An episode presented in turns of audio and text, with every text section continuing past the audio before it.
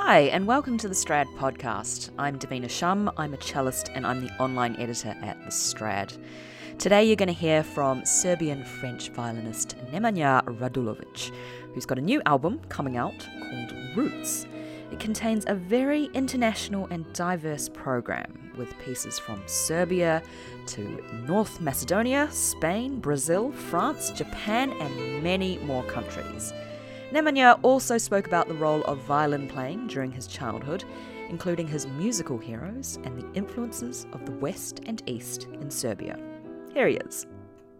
Nemanja, welcome to the Strad podcast. So, we're here today to talk about your new album, which is coming out beginning of October. I was having a little listen to it uh, just before we started talking just now, and it's a very international program, and you've got plenty of arrangements of traditional works from around the world.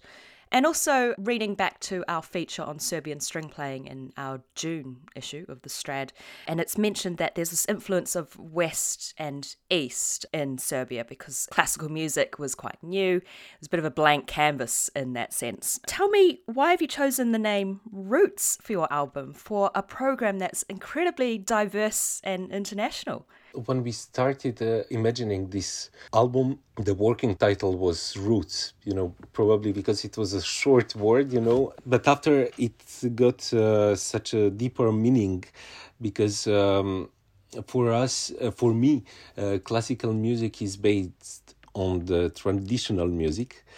And during the lockdown, actually, I imagined this album because uh, I think for each person on this earth it was such a different feeling you know when we were uh, locked down. Personally i couldn't really practice my violin and and play probably because i was doing a lot of that just before. And uh, suddenly it changed. But uh, i started to listen so much different musical styles you know during these first 3 months I could understand that Mozart's music and traditional music, I mean world music, gave me the most joy. It gave me the feeling that I'm alive again, you know. this is the most important reason why I, I chose to do that kind of album. After you know, more you go deeper into that music, better you see that there is no difference between classical and this kind of music because the music is just the music. I spoke to a guest recently about world music, a violin playing from around the world, but I imagine you'd probably find a lot of similarities in violin playing, even though they're from different countries. But like, what sort of interesting aspects of string playing did you see in seemingly really far away places? Uh, it's very, very different uh, way of playing. Already with the right hand, the speed uh, bow is uh, probably the most authentic, you know, uh, in each country because. Uh, for instance, in India, you you need to find a good balance between the speed of your right hand, but also with glissandi in the left hand, and um, it was probably one of the most difficult to understand because it's not my culture, you know. So I was trying to listen and to watch uh, Indian players how they do that, and then um, with Aleksander Sedlar. Uh, we spent uh, a lot of time uh, making arrangements together in Belgrade, like 25 days. we didn't go out from the from the studio. Uh, we were focusing and uh, searching the right way of uh, expression and I remember for India, we tried so many different things. And finally, I was thinking, but if I want to play Indian music, first of all, I have to make a different tuning of my instrument. So I did on four strings, it was sol, sol, sol, sol. G, G, G, G. G, G, G, yeah. Wow. So you four Gs. yes, four Gs. I was able, you know, to play like two violin, same uh, note but on yeah. two different strings uh, it gave a completely different color. It seems uh, like two indian voices. So yeah little little things like that or for instance uh, macedonia which is very well known song in uh, balkan countries. Suddenly i imagined with the lyrics which are really beautiful talking about a Macedonian girl, actually about uh, the guy who got a, a child, Macedonian child, and uh, I thought uh, actually it cannot be only one way. you know. so I, I decided to put uh, uh, another second violin, and um, those are little freedoms and constantly uh, creative feeling that we had to imagine the very well known songs, traditional songs, into uh, our vision of it. I think, especially during the lockdown when we had those restrictions of not being able to do our prior engagements, you know, those restrictions did unleash a whole lot of uh, creativity, um, you know, and being able to explore this kind of world music, it's sort of special in that way. Because we have been locked down, and uh, I, I think the world just started to put more and more boundaries. You couldn't fly, you couldn't travel mm. to any other country. So being able to travel through the music was really like uh, échappement. What is the escape?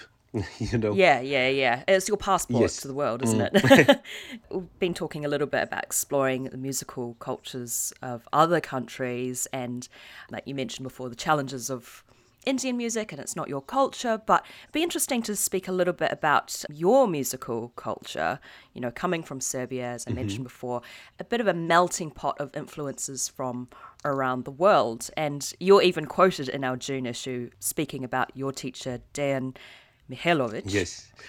Saying, you know, we all played and lived together, giving this image of collaboration. Tell me about the role of violin playing in your childhood. Besides the competitions, practicing, filling in for Maxim Vengerov. Yes, yes, yes. Tell me about the sort of music making aspect. With accordion, violin is the instrument uh, that we use the most in Serbia, in traditional music, but uh, also later in classical music working with Dejan Mihailovic uh, was so so nice because uh, he had that knowledge from Russian school. He was a student of David uh, Oistrakh, but he was really very open minded.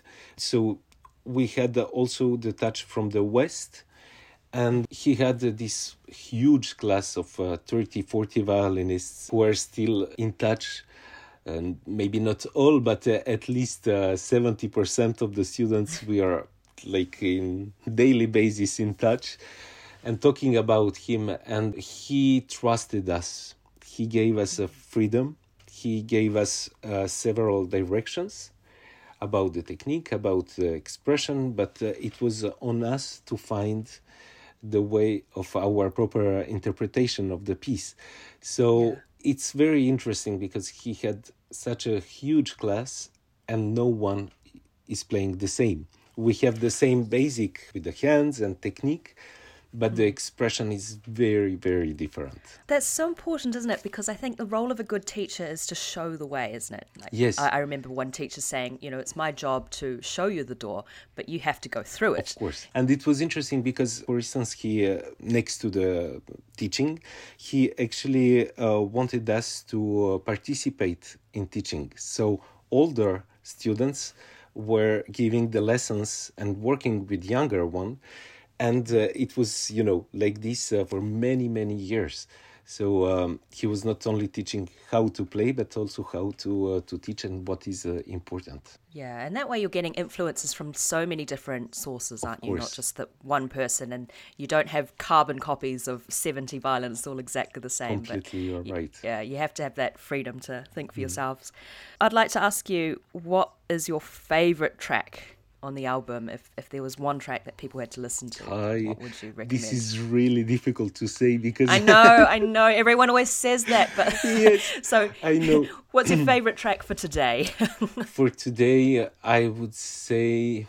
You know, it's difficult. Uh, why is difficult? It's not because I, I cannot choose one, uh, but uh, really, all of them are so personal, and I spent mm-hmm. so much time and probably is the album that uh, i took the most of the time to prepare you know and uh, to work on it and to remember why i chose certain pieces they yeah. all connect me to, to, wonderful people around me my family my friends uh, some music that i discovered with some of the players in one Parisian bar, or you know the these little things. So that's why it's so difficult to uh, to to say. But okay, for today I'm in Paris, so it can be France. If you need one, let's make it l'indifférence. Lovely. Fabulous.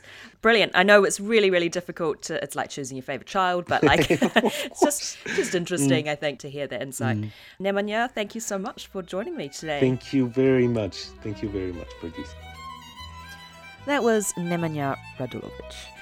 Roots is out on Warner Classics on 7th of October, so check out the show notes for more information about that.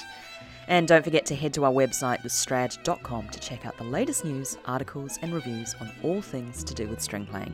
And if you like what you see and hear, register and subscribe to access exclusive archival content from 2010 onward. We've got 50% off an online subscription for students, and if you're not sure you're ready to subscribe, take out a free trial for seven days, start reading right away with no strings attached. And if you happen to be on Apple Podcasts right now, give us a little review or a rating. Thanks for listening and tune in again soon for another episode. Take good care. Bye.